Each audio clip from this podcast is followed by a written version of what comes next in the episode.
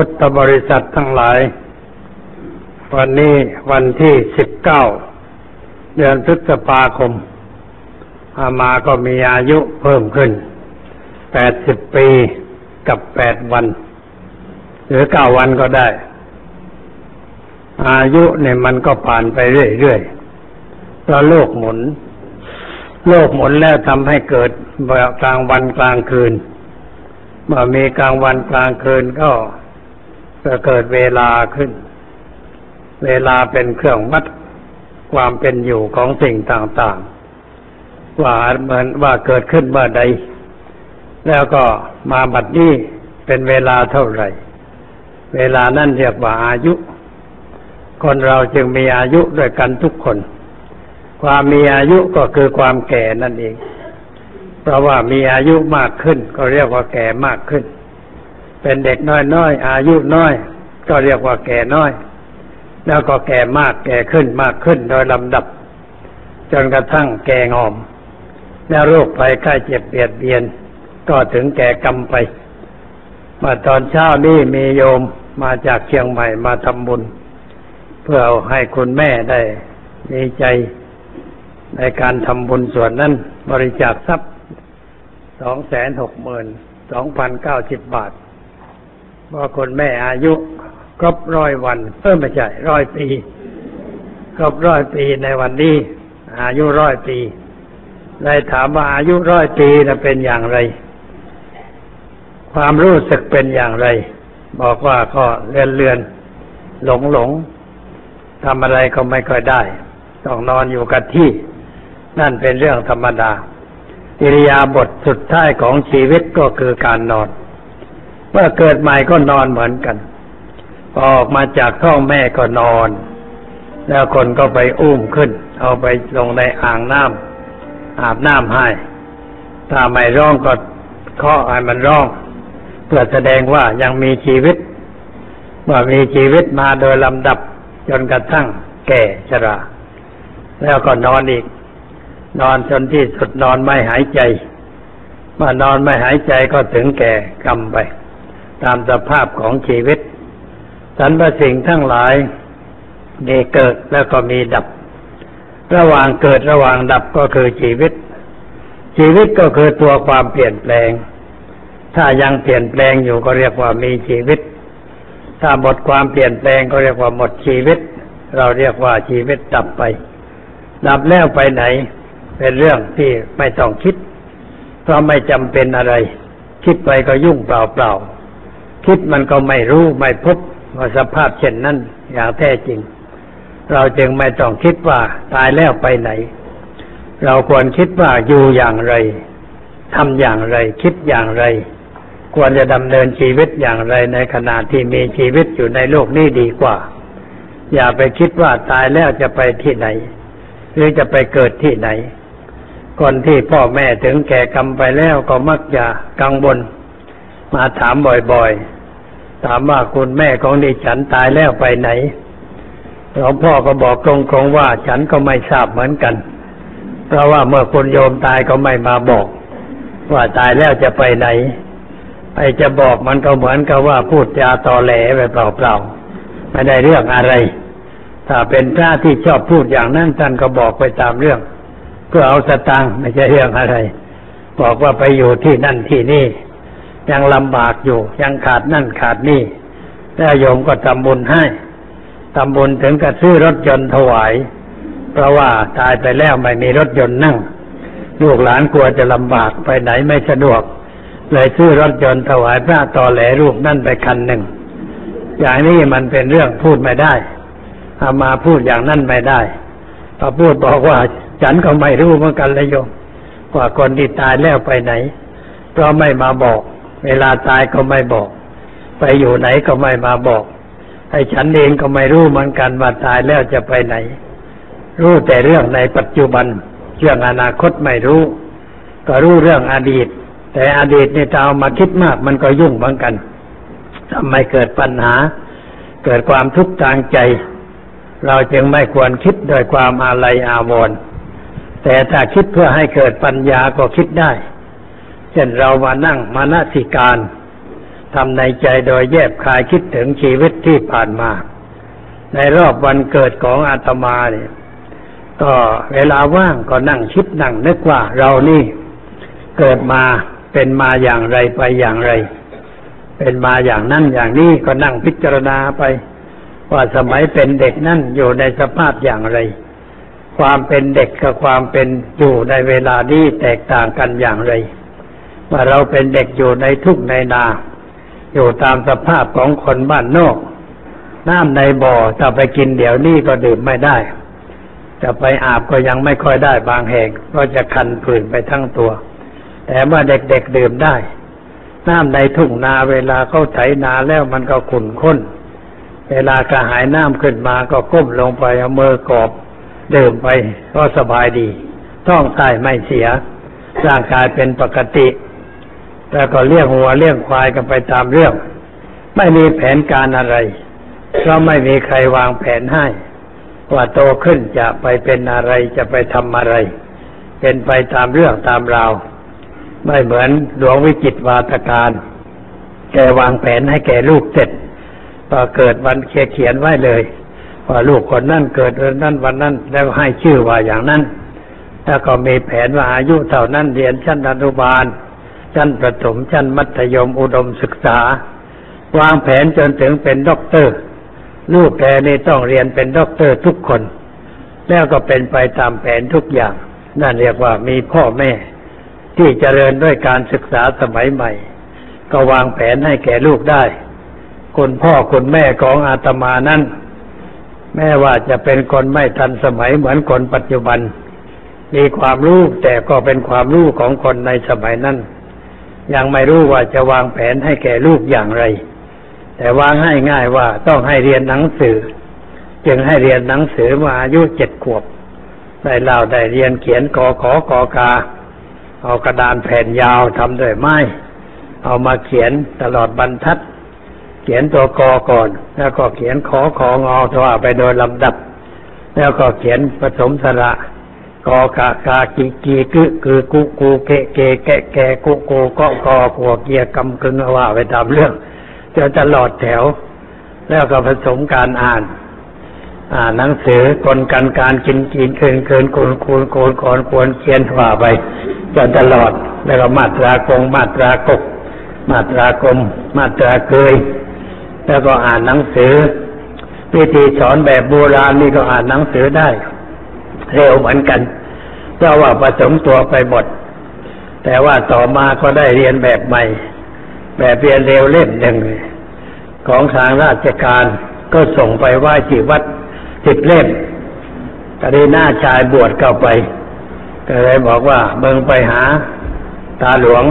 ท่านสมภารเรียกว่าตาหลวงไปขอหนังสือแบบเรียนเร็วมาสักเล่มหนึ่งครูจะสอนให้แต่เราไปขอท่านขั้นแรกท่านไม่ให้ท่านบอกว่าของหลวงต้องให้มาไหว้ที่วัดเอาไม่ได้เลยไปบอกหน้าบอกว่าท่านบอกว่าอย่างนี้หน้าบอกเบิ้งไปบอกว่าหลวงที่เขาให้เขาให้เด็กเรียนไม่ใช่เกิดมาไหว้ในตู้เฉยๆเลยไปบอกอย่างนั้นท่านก็ให้เล่มหนึ่งเอาไปอ่านแบบผสมตัวพันอักษรก็คาคาคาคาคาคาคาคาคาคาคาไปรู้ว่าเสียงสำเนียงเสียงอ่านเป็นอย่างไรแล้วก็เรียนแบบเรียนเร็วเล่มหนึ่งอ่านเกือบจบยังได้ไปเข้าโรงเรียนไปเข้าโรงเรียนชั้นป.หนึ่ง ป.สอง ป.สาม ไปโดยลำดับขั้นจบประถมแล้วโยมก็นึกว่ายังเรียนต่อได้ก็พาไปเรียนมัธยมก็เรียนไปอย่างนั้นไม่ได้มีจุดหมายว่าเรียนไปไหนเรียนไปทำอะไรแล้วก็ไม่มีใครบอกว่าเรียนไปทำไมก็เรียนไปตามหน้าที่เรียนเรื่อยไปจนไปถึงชั้นม.สี่ แต่ไม่ได้สอบก็เลยออกไปเพราะว่าต้องไปทำงานทำการคุณพ่อไม่สบายไถนาไม่ได้อาตมามาก็โตพอจะจับหางยามได้ไล่หัวให้ลากคันไถได้ก็ไปไถนาก็ไปไถนาไปตามเรื่องทำนาเสร็จแล้วก็ไม่รู้ว่าจะทำอะไรต่อไปอันนี้หลวงลงมาเจอข้าวก็เลยพาไปไปตามเรื่องอย่างนั้นนั่งคิดคิดดูว่าเออชีวิตเราเนี่ยมันไปตามมันคล้ายๆกับว่ามันไปไปตามเรื่องตามราว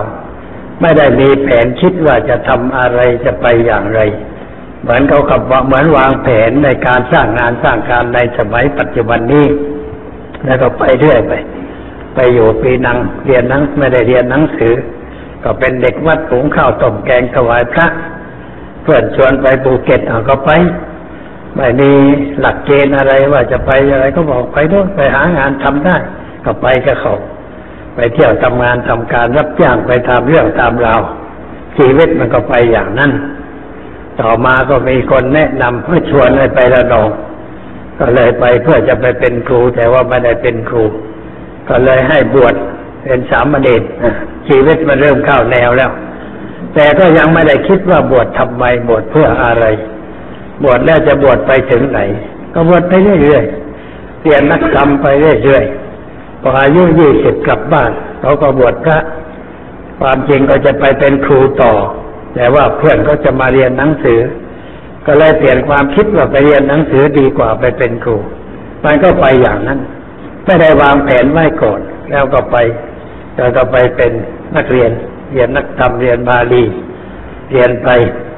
ได้ข่าวพระลูกกนาถเกิดความตื่นเต้นอยากจะไปต่างประเทศขึ้นมาไม่ได้วางแผนไว้มันก็ไปไปก็ไม่ตลอดไปได้เพียงพม่าแล้วก็เดินทางกลับกลับแล้วก็อยู่กรุงเทพไม่ได้เพราะว่าไม่มีพระวัดไหนรับหาว่าเป็นลูกศิษย์โลกนาถเราก็ว่าเป็นพวกมิจฉาทิฏฐิอะไรอย่างนั้น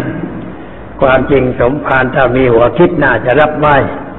รับไหว้ว่าพระองค์นี้มันมีความคิดแปลกๆไม่เหมือนเพื่อนน่าจะรับไหว้เป็นลูกศิษย์เรียนหนังสือแต่ปฏิเสธไม่รับก็เลยไม่ได้อยู่ก็ไปอยู่สงขลาก็ไม่ได้คิดว่าจะอยู่ทำไมอยู่อย่างไรอยู่ว่างๆก็พักไปตามเรื่องหนังสืออ่านสักเล่มก็ไม่มีมีแต่คัมภีร์ใบลานอ่านไม่ออกก็ไม่ได้เรียนหนังสือก่อมเลยบอกรับหนังสือธรรมจักสุเอาไปอ่านอ่านไปเรื่อยๆต่อมาก็มีคนเอาหนังสือพุทธศาสนาชัยยาไปให้อ่านอ่านแล้วก็ชักจะชอบใจเลื่อมใสในการทำงานของท่านแต่ว่าเพื่อนคนหนึ่งก็ไปอินเดียได้ส่งจดหมายมาว่าให้ไปอินเดียก็ไปอีกไปทำไมก็ไม่รู้แล้วก็ไปแต่ว่าไปไม่สำเร็จกลับมาเพื่อนคนนั้นไปอยู่สวนมุกก็เลยติดสอยห้อยตามกันไปอยู่สวนมุก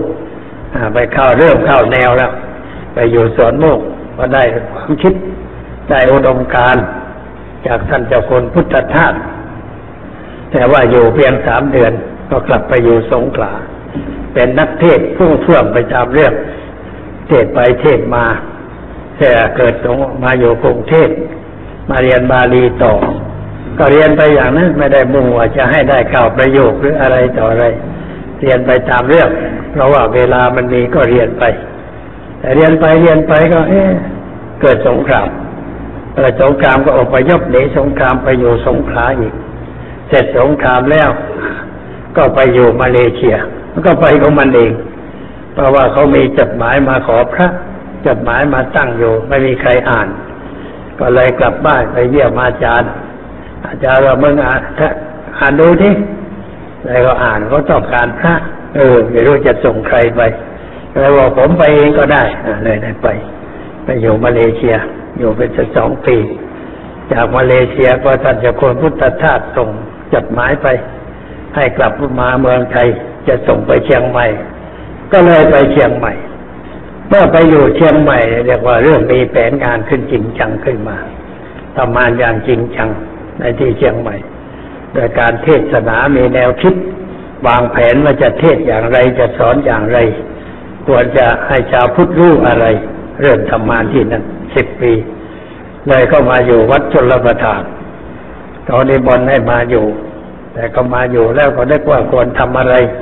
ให้มันมีการเปลี่ยนแปลงพัฒนาไปบ้างก็เลยทำดังที่โยมเห็นกันอยู่ในปัจจุบันนี้อันนี้เป็นเรื่องที่ผ่านมานั่งคิดนึกในเวลาว่างๆว่าเรามันมามันเรียกว่าพลุกพูดตามภาษาว่ามันพลุกมากกว่าก็ไม่ได้มีการแผนการว่าจะอยู่อย่างไรจะทำอะไรเป็นเวลาหลายปีจึงได้เกิดความคิดวางแผนชีวิตขึ้นมา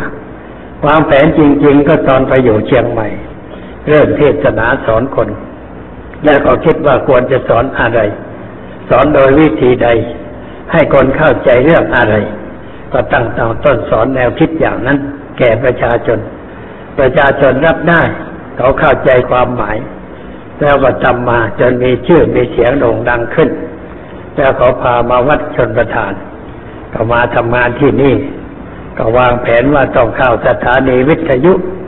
เพราะถ้าไม่เข้าวิทยุมันก็คับแคบไปไม่ไกลเลยไปขอเทศทางวิทยุยานเกราะบ้างพจส.แปดบ้างสถานีอื่นบ้างให้เสียงมันดังไปทั่วประเทศแล้วก็ขอไปออกไปออกโทรทัศน์ก็มันดังออกไปเรื่อยๆจนมีคนรู้จักมากมายดังที่ญาติโยมได้เห็นอยู่วัดชนประทานก็คิดว่าควรจะสร้างอะไรบ้าง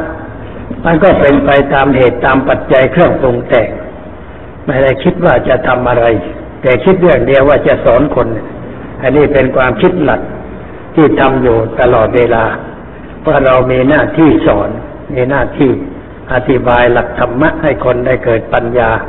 เกิดความรู้ความเข้าใจเมื่อสอนไปมากเข้ามากเข้าคนเลื่อมใสเอาลูกมาบวชในวัดมากขึ้นสถานที่ไม่พอก็เลยต้องวางแผนสร้างกุฏิเสนาสนะที่แสดงปาฐกถามันก็คับแคบไม่กว้างขวางเพียงพอคนจำนวนเพิ่มขึ้นก็เลยมาสร้างโรงเรียนหลังนี้ปรับปรุงรอบข้างให้เป็นสวนเป็นที่ร่มรื่นชื่นใจปลูกต้นหมากรากไม้สมัยก่อนมันเป็นทุ่งนาล้วนๆไม่มีต้นไม้อะไรมีแต่ต้นสนที่เขาปลูกกันเขตไว้ตอนนั้นก็วางแผนว่าจะต้องปลูกต้นไม้การปลูกต้นไม้สำเร็จก็เพราะอาศัยท่านพระครูประหลัดทองใบซึ่งอยู่ที่วัดนี้ได้เป็นหัวเรี่ยวหัวแรงในการทำงานเรื่องนี้มากต้นไม้เต็มเต็มวัดร่มรื่นชื่นใจแล้วก็วางแผนแสดงธรรมกันต่อไปเมื่อคนมากขึ้นก็เกิดมีอะไรตามขึ้นมา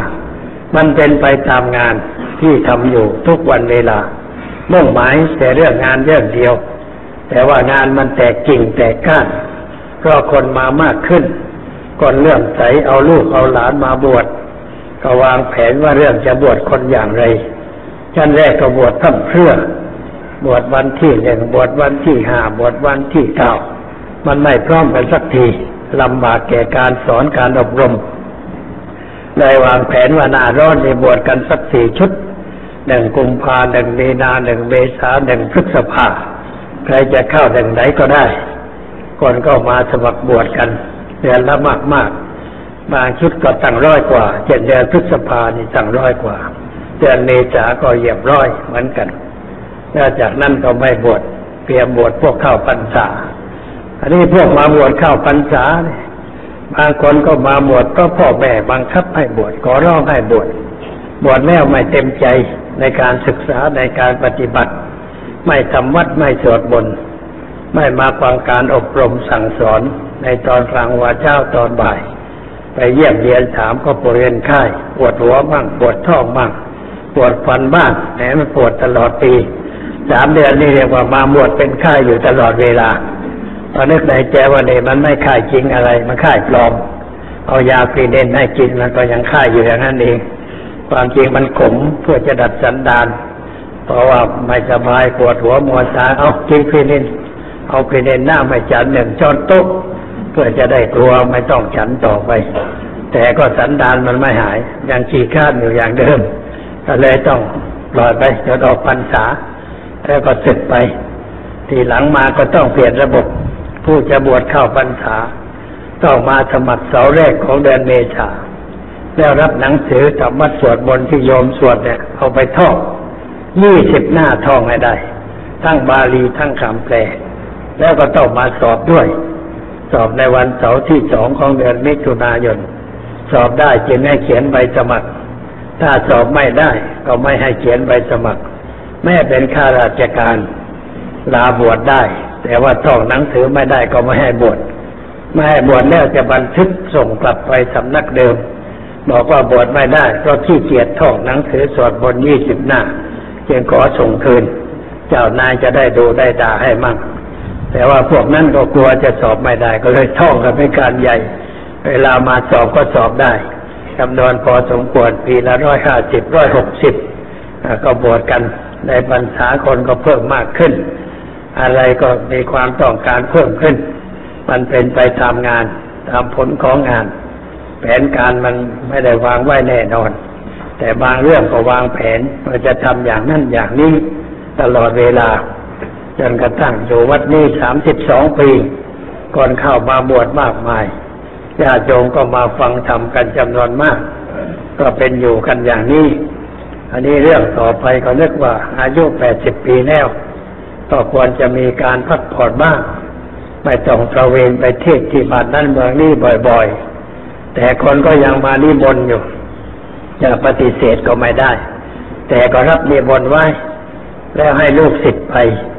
ลูกศิษย์ที่จะให้ไปแทนนั้นไว้ใจว่าเทศน์ดีคนฟังรู้เรื่องเข้าใจจึงให้ไปชั้นแรกมาให้ลูกศิษย์ไปพูดที่มานิมนต์ก็น่าเสียนึกว่าไม่ได้หลวงพ่อแต่บอกว่าหลวงพ่อไปไม่ได้มีธุระต้องบอกว่ามีธุระธุระมันเยอะว่าไปอย่างนั้นทีหลังมันมีปวดเจ็บคอบ้างคอแห้งก็ได้อ้างว่าคอไม่ดีหมอให้พักผ่อนแล้วก็ส่งลูกศิษย์ไปแต่เมื่อไปเทศน์แล้วกลับมาถามว่าเป็นยังไงโอ้ดีครับใช้ได้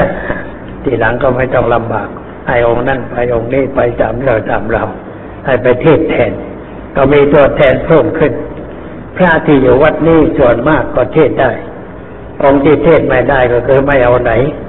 ฉันแล้วนอนไม่ได้เรื่องอะไรเพยอยู่บ้างเหมือนกันแต่พระที่เป็นนักศึกษาไปเรียนมหาจุฬาวัดมหาธาตุหรือไปเรียนวัดบวรมีความรู้พอจะเป็นนักเทศสอนได้ก็ให้ขึ้นไปเทศเทศในงานศพก่อนกลางคืนไปเทศงานศพดีไม่ดีก็ไม่เป็นไรคนฟังเขาก็ฟังไปตามเรื่องเทศบ่อยๆก็เทศเก่งขึ้นพอออกโรงได้ในเวลาวันอาทิตย์เนี่ยให้พระจีเป็นลูกวัดเนี่ยหัดพูดอนุโมทนาองค์นั้นพูดบ้างองค์นี้พูดบ้างอาตมาไม่ได้ผูกขาดว่าจะพูดแค่คนเดียวเพราะถ้าพูดคนเดียวลูกน้องก็ไม่ได้รับการฝึกฝนก็ต้องให้พูดบ้างแม่เทศจีโรงเรียนนี่ก็เหมือนกันเดี๋ยวนี้บางคราวอาตมาไม่เทศแต่ให้พระองค์อื่นเทศโยมก็ต้องตั้งใจฟังเหมือนกันคือฟังช่วยมันจะฟังเรื่องอะไรฟังช่วยช่วยอย่างไรช่วยให้พระเทศเป็นแต่พระมาเทศโยมก็ฟังเรื่องก่อนพระก็ท่านก็สบายใจไม่ใช่ว่าพอเปลี่ยนหน้าขึ้นมาโยมออกเป็นแถวกลับบ้านอย่างนั้นพระผู้เทศก็ไม่สบายใจไม่มีอารมณ์ที่จะเทศแล้วเกิดอึดอัดขัดใจทำให้เกิดความไม่ก้าวหน้าอันนี้เรานั่งทนฟังเพื่อให้ท่านเทศได้ฟังท่านก็จะได้ก้าวหน้าโดยเฉพาะพระที่เป็นพระหนุ่มพระน้อยที่เป็นนักศึกษาท่านก็มาเทศมหาจัญญามาเทศบ้างมหาทวีปมาเทศบ้างมหาประทีปมาเทศบ้างมหาองค์อื่นมาเทศบ้างโยมก็ต้องช่วยกันช่วยกันฟังช่วยกันฝึกพระให้เป็นนักเทศจะได้เทศกันหลายๆองค์เพราะว่าอาตมามันก็ร่างกายมันก็เปลี่ยนแปลงไปตามสภาพแม้ว่าเวลานี้แปดสิบกว่าแล้วก็ยังแข็งแรงอยู่ยังไม่ชู้กันเลยแต่ว่าคนก็กลัวว่าจะเป็นนั่นจะเป็นนี่อามาไม่ได้เป็นอะไรในร่างกายมันก็ปกติสภาพจิตใจก็เป็นปกติไม่มีอะไรเวลากลางคืนจำวัดก็บอกต้องให้พระมานอนด้วยเผื่อเป็นลมเป็นแรงขึ้นมาบอกว่ามันไม่เป็นเพราะว่ามันร่างกายมันปกติหรือว่าไปต่างประเทศก็กลัวจะไปเป็นลมในเรือบินบอกว่าในเรือบินมันจะเป็นลมได้ไงก็นอนไปสบายๆไม่ลำบากยากเข็นอะไรมันคงจะไม่เป็นอย่างนั้นแต่บางคราวมันก็เป็นบ้างเหมือนกันเป็นเพราะเรื่องอะไรเพราะความอ่อนเพลียเดินทางตลอดวันแล้วกลางคืนก็มาเทศน์เทศน์แล้วเขาฟังกำลังเทศน์ไปเทศน์ไปก็ไปดูโยมก็บอกว่าโยมทำไมนั่งไม่สงบเลยโยกเยกโยกเยกไปมาอะไรโยมที่ความว่าเป็นหมอเป็นนางพยาบาลท่านบอกว่าท่านไม่สบายแล้วนอนได้แล้วเราก็บอกให้นอนนอนแล้วเรือนมันก็หมุนมันมีอาการอย่างนั้นมันก็เป็นบ้างแต่ไม่ถึงกับว่าจะหมดลมหายใจเสียทีเดียวมันเป็นมีความบกพร่องทางการเดินของโลหิตนิดๆหน่อย แล้วก็รู้ตัวว่าจะเป็นอย่างนั้นก็เพราะว่าเกิดความจากอ่อนเพลียเดี๋ยวนี้ก็ไม่ทำให้มันอ่อนเพลียไม่ให้อ่อนแอทำอะไรพอสมควรเป็นบทเรียนสำหรับชีวิตก็ได้ผ่านมาได้พบได้เห็นอะไรต่างๆในชีวิตมากมายหลายเรื่องหลายประการเหตุการณ์ของลูกเหตุการณ์ของบ้านเมืองความเป็นอยู่ของสังคมประชาชนก็นั่งนึกคิดพิจารณาว่าในระยะแปดสิบปีที่ผ่านมานี้เราได้พบอะไรบ้างเราได้พบคนที่ดีก็มีคนที่ปานกลางก็มี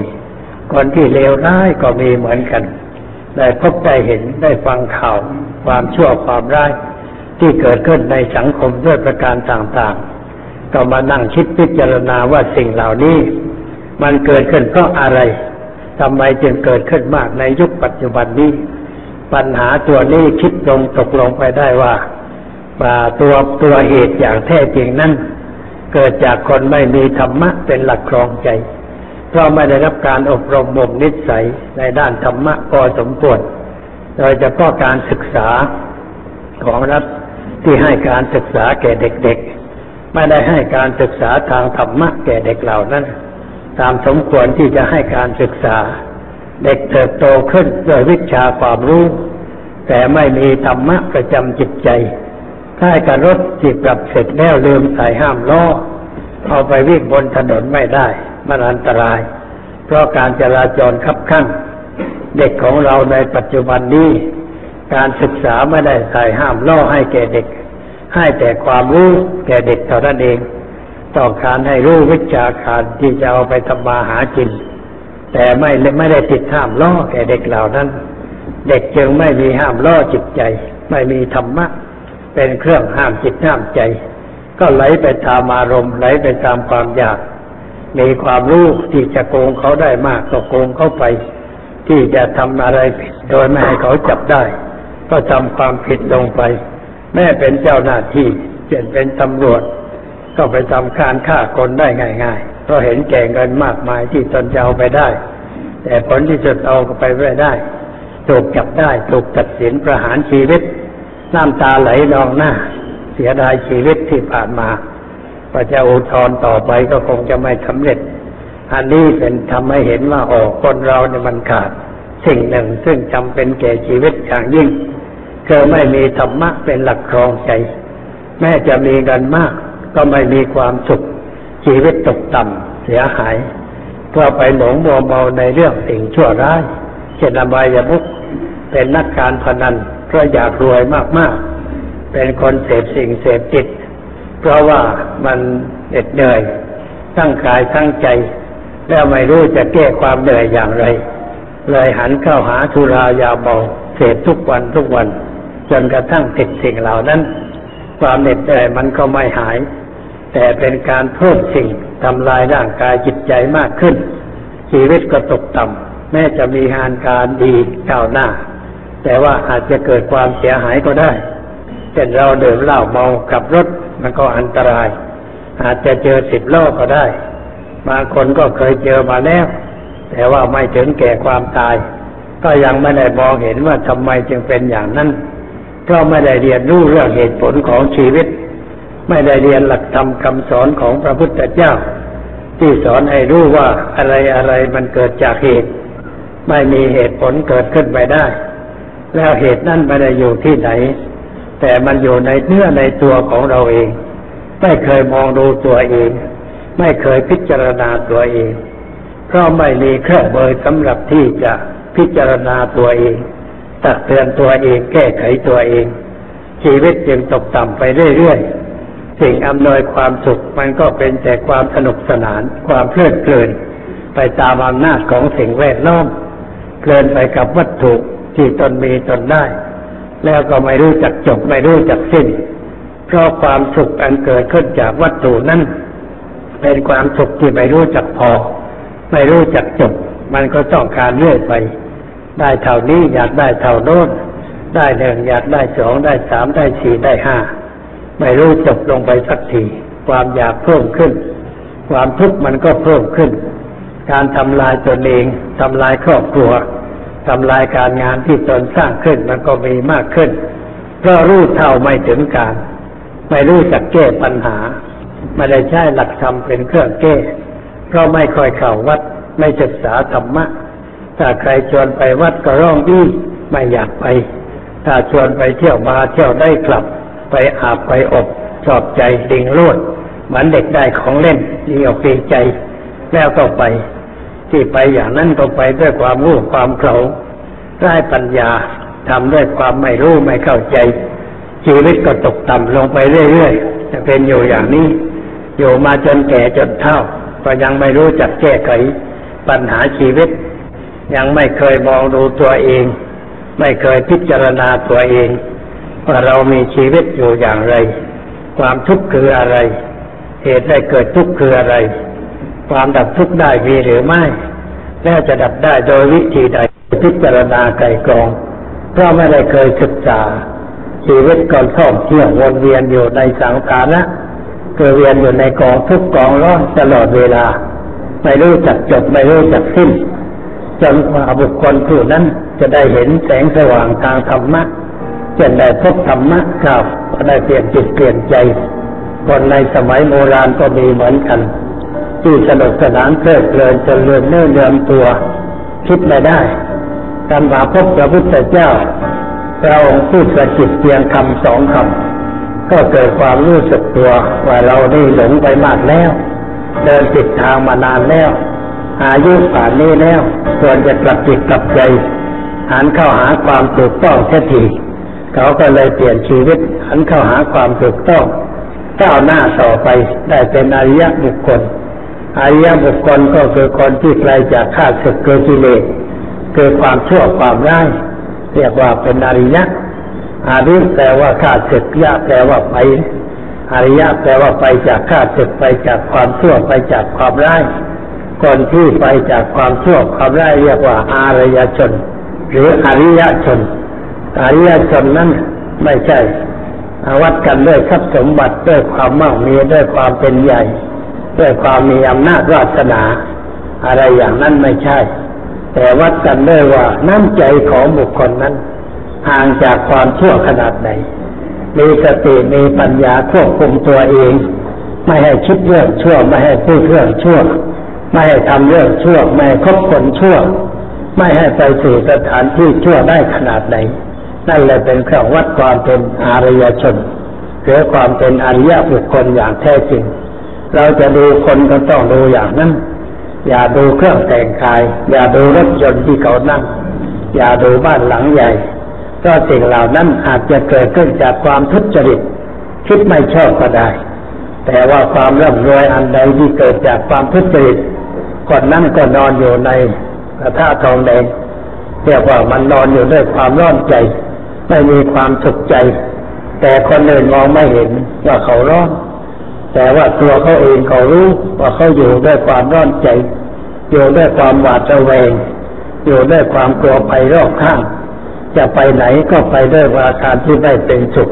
และระแวงภัยอันตรายด้วยประการต่างๆไม่เหมือนกับคนที่ไม่มีภัยไม่มีเวรกับใครๆกลางคืนจะนอนตรงไหนก็ได้จะนั่งตรงไหนก็ได้คนในสมัยก่อนที่เขาอยู่ดีเรียบร้อยตามหลักศีลธรรมกลางคืนหน้าร้อนเขาก็ลงมานอนบนแคร่ไม้ไผ่ที่ใต้ถุนบ้านไม่มีอะไรนอนอย่างนั้น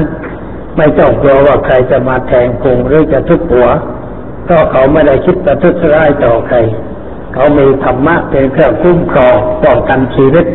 เขาอยู่กันด้วยความสุขความสบายแต่คนที่มีเวรมีภัยก่อกรรมทำเข็นไว้กับคนอื่นหลายแง่หลายมุมสร้างฐานะของตัวขึ้นด้วยความลำบากของคนอื่นเรียกว่าเหยียบคนขึ้นไปบนที่สูงเอาคนเป็นบันไดเหยียบมันขึ้นไปเหยียบมันขึ้นไปแล้วก็ไปเรียอยู่บนที่สูงก็กลัวว่าคนที่เป็นบันไดเหล่านั้นจะลุกขึ้นแก่แค้นลุกขึ้นทำลายตัวตัวก็ไม่มีความสุขความสบายอะไรอันนี้เราจะเห็นได้จากคนที่ร่ำรวยในทางที่ไม่ชอบไม่ควรด้วยการโกงเขาด้วยการเอาเปรียบเขาด้วยการเบียดเบียนเขากัดประโยชน์กันก็ต้องฆ่ากันเมื่อเราฆ่าเขาเราก็จะถูกฆ่าเราฆ่าเขาเราก็ไม่มีความสุขทางกายทางใจมีความทุกข์ แต่คนเหล่านั้นมองไม่เห็นเหมือนกับตัวหนอนที่เกิดในพริกความจริงพริกมันร้อนแต่ตัวหนอนมันไม่รู้สึกอะไรก็มันเคยกับสิ่งเหล่านั้นคนเราที่เคยกับความชั่วก็ได้กว่าตัวเก่งได้กว่าตัวฉลาดไม่ได้คิดว่าตัวผิดตัวชั่วตัวร้ายแล้วก็ทำสิ่งนั้นไปด้วยความเพลิดเพลินสนุกสนานในทางที่ตกต่ำเพราะไม่ได้รับธรรมะเป็นหลักกรองใจแต่เรื่องเสียหายแต่มองเห็นสังคมเห็นความเป็นอยู่ของแต่ละบุคคล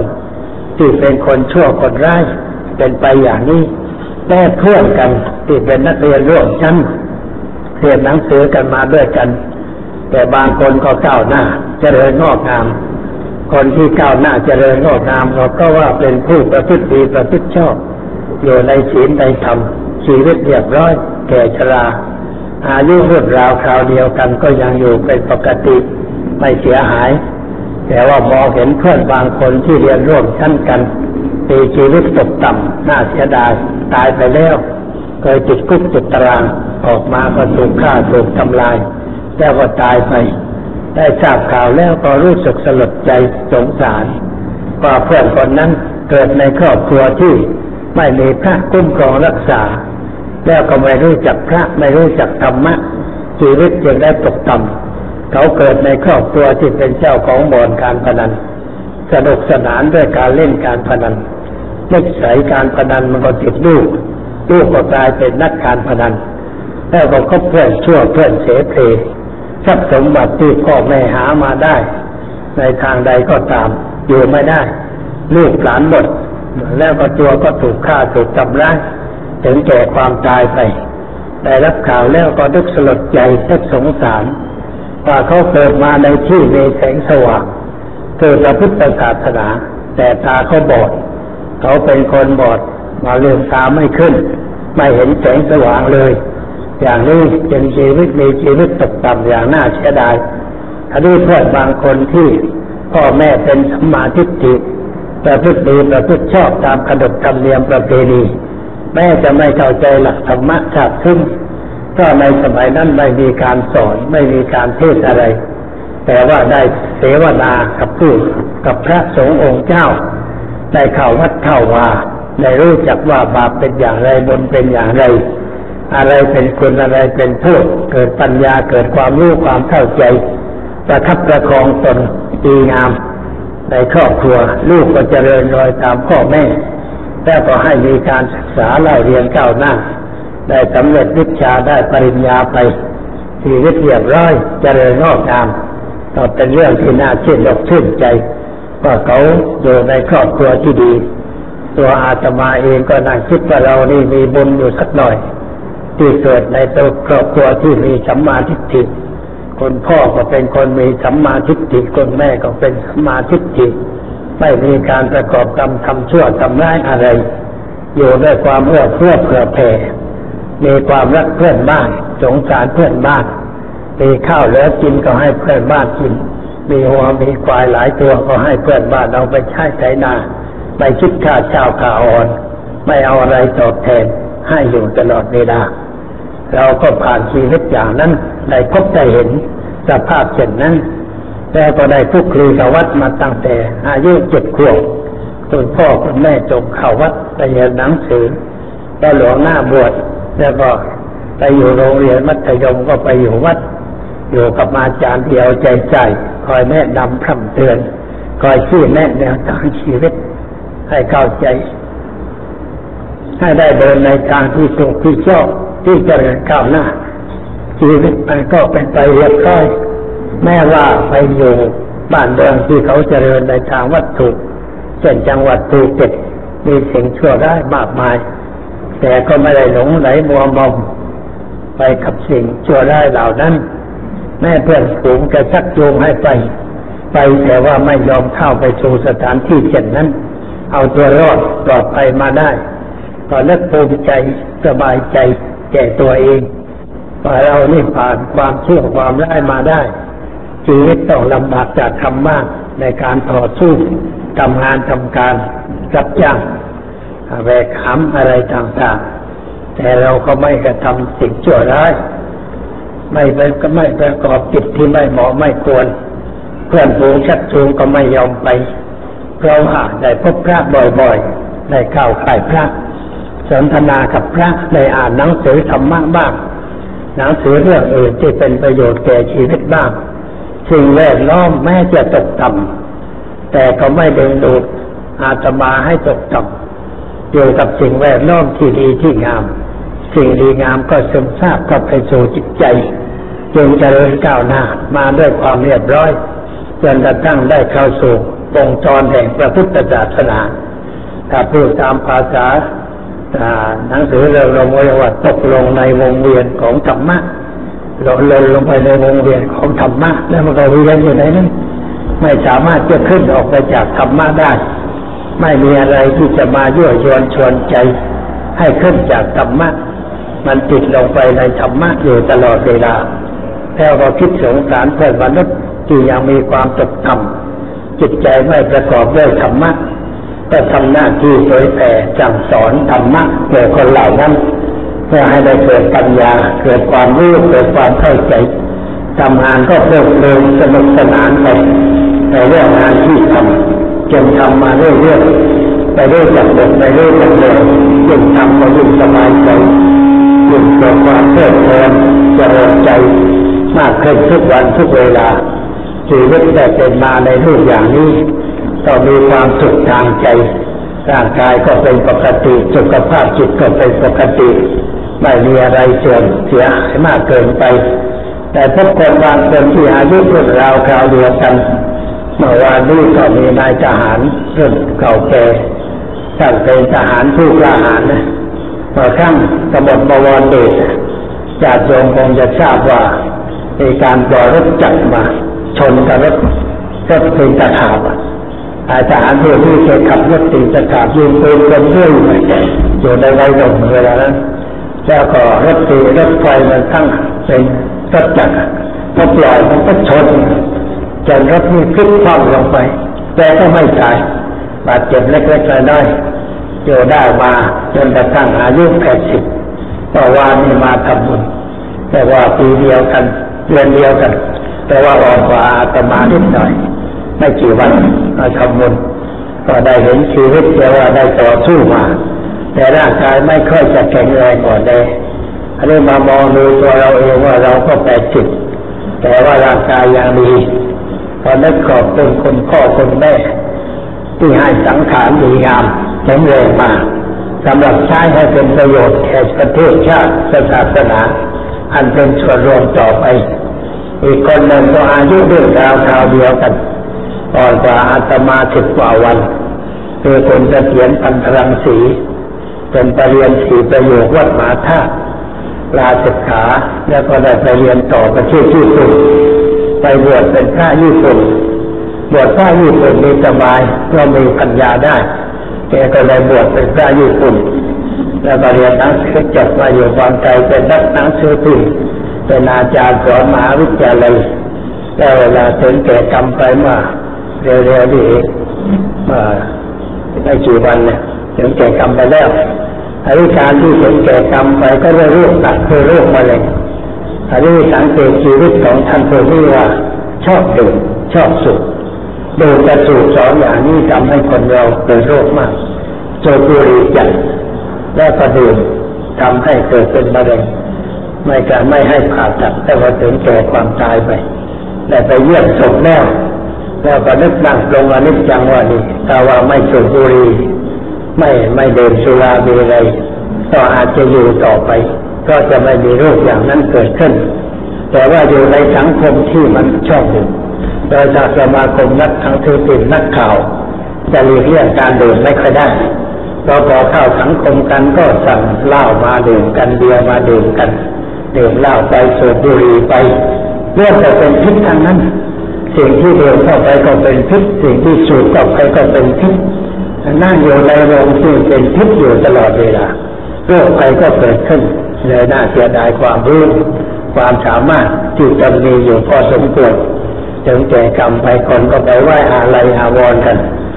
เพราะว่าร่างกายไม่แข็งแรงพอก็ไม่สามารถจะรับใช้สังคมต่อไปได้แรกๆก็สลดใจ แต่ก็มานึกถึงตัวเราเองว่าเราไม่เป็นอย่างนั้นถ้าเราก็เล่นไม่เฉยบุรีไม่ได้ดื่มเหล้าก็มาบวชจนตั้งแต่อายุสิบแปดเราไม่มีโอกาสจะดื่มถึงว่าก่อนนั้นก็ไม่ได้ดื่มอะไรมากมายเคยดื่มว่าเป็นเด็กก็กระดกกันในเด็กวัดแล้วก็ดื่มเมาไม้อาเจียนรถที่นอนแล้วก็ติดตามตั้งแต่นั้นไม่ทำชั่วต่อไปคนเราถ้าทำชั่วทำผิด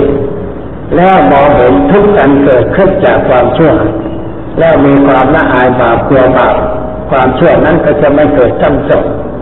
แต่ถ้าเราทำชั่วแล้วเราไม่รู้สึกละอายไม่เห็นโทษเห็นทุกข์ของความชั่ว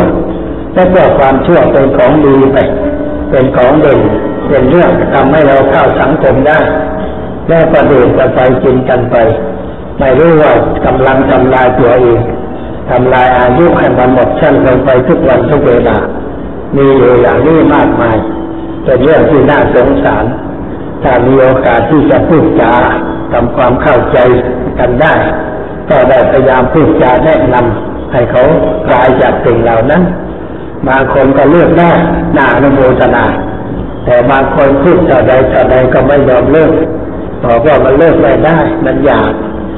ความอยากนั้นมันอยู่เหนือจิตใจเราก็เป็นทาสของมันแต่ถ้าเราจิตใจเราเหนือความอยากเราก็ไม่เป็นทาสเราเป็นไทยแก่ตัวคนที่ตกเป็นทาสก็จิตอ่อนแอไม่มีความเข้มแข็งเพียงพอจึงสู้สิ่งที่ควรทำไม่ได้อยู่อย่างผู้แพ้พระพุทธเจ้าสอนว่าให้อยู่อย่างผู้ชนะชนะอะไรก็ไม่ประเสริฐเท่ากับชนะตนเองมีพระพุทธปาจิตตาอัตตาหาเวที่ต่างเท่าอยู่การชนะตนนั่นแหละเป็นความดีชนะข้าศึกศัตรูชนะอะไรไม่ประเสริฐแต่ชนะใจของตัวเองใครเมื่อคิดในเรื่องไม่ดีเราบังคับตัวเองได้ควบคุมตัวเองได้กดตนได้กดขั้นได้เสียสละไม่ยอมทำสิ่งนั้นได้นั่นเป็นความชนะเป็นความประเสริฐแต่งชีวิตเราจึงควรอยู่อย่างผู้ชนะอย่าอยู่อย่างผู้แพ้และถ้าเราชนะสิ่งใดแล้วอย่ายอมแพ้สิ่งนั้นเป็นอันขาดให้ชนะตลอดไปพระพุทธเจ้าท่านตรัสว่าชิตันจะรักชื่ออเนเวสโนจิยาถ้าชนะแล้วให้รักษาความชนะนั้นไว้เหมือนทหารยึดแผ่นดินส่วนใดได้แล้วเราต้องไม่ปล่อยให้ข้าศึกมายึดเอาคืนไปเราก็เหมือนกันเราอยู่ในสงครามของกิเลสสงครามภายในแต่เราสู้มันได้เราก็ชนะแต่เราสู้ไม่ได้เราก็พ่ายแพ้เราจึงไม่ควรจะอยู่อย่างผู้แพ้แต่ควรจะอยู่อย่างผู้ชนะและขอให้ชนะตลอดไปชีวิตจนจะปลอดภัยด้วยประการทั้งปวงอันนี้เป็นข้อคิดในวันที่ทำบุญฉลองความแก่วันที่สิบเอ็ดพฤษภาคมนี้ฉลองความแก่คือแก่แปดสิบปีเดี๋ยวนี้ก็แปดสิบเอ็ดปีย่างต่อมาแปดวันแล้วก็แก่ไปเรื่อยๆไปตามลำดับของสังขาร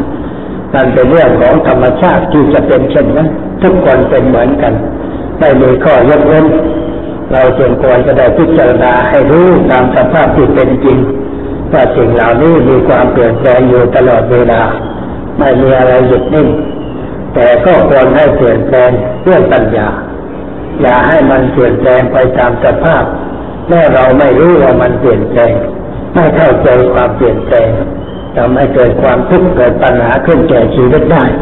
อาจจะเดินมาก็ก่อแห้งแล้วสมควรแก่เวลาขอยกตัวไหว้แต่เพียงเท่านี้